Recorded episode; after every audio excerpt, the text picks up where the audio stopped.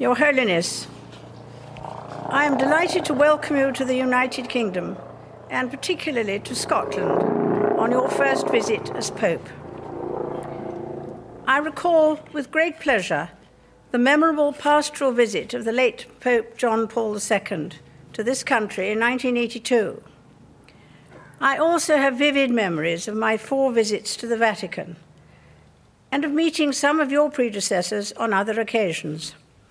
I am most grateful to them for receiving over the years a number of members of my family with such warm hospitality. Much has changed in the world during the nearly 30 years since Pope John Paul's visit. In this country, we deeply appreciate the involvement of the Holy See in the dramatic improvement in the situation in Northern Ireland. Elsewhere, the fall of totalitarian regimes across Central and Eastern Europe has allowed greater freedom for hundreds of millions of people. The Holy See continues to have an important role in international issues, in support of peace and development, and in addressing common problems like poverty and climate change. Your Holiness, your presence here today reminds us of our common Christian heritage and of the Christian contribution to the encouragement of world peace and to the economic and social development of the less prosperous countries of the world.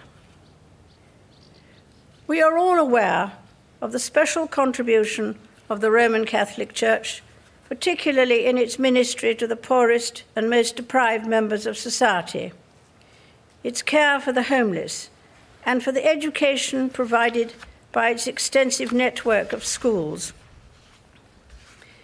Religion has always been a crucial element in national identity and historical self consciousness. This has made the relationship between the different faiths a fundamental factor in the necessary cooperation within and between nation states. It is, therefore, vital to encourage a greater mutual and respectful understanding.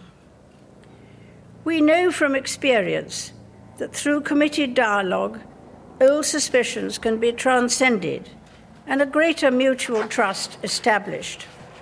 I know that reconciliation was a central theme in the life of Cardinal John Henry Newman, for whom you will be holding a Mass of Beatification on Sunday. A man who struggled with doubt and uncertainty, his contribution to the understanding of Christianity continues to influence many. I'm pleased that your visit will also provide an opportunity to deepen the relationship between the Roman Catholic Church and the established Church of England and Church of Scotland.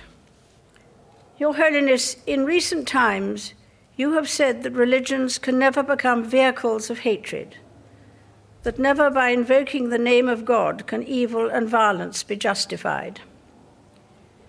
Today, in this country, we stand united in that conviction.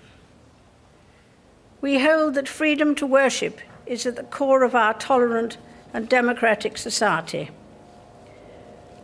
On behalf of the people of the United Kingdom, I wish you a most fruitful and memorable visit.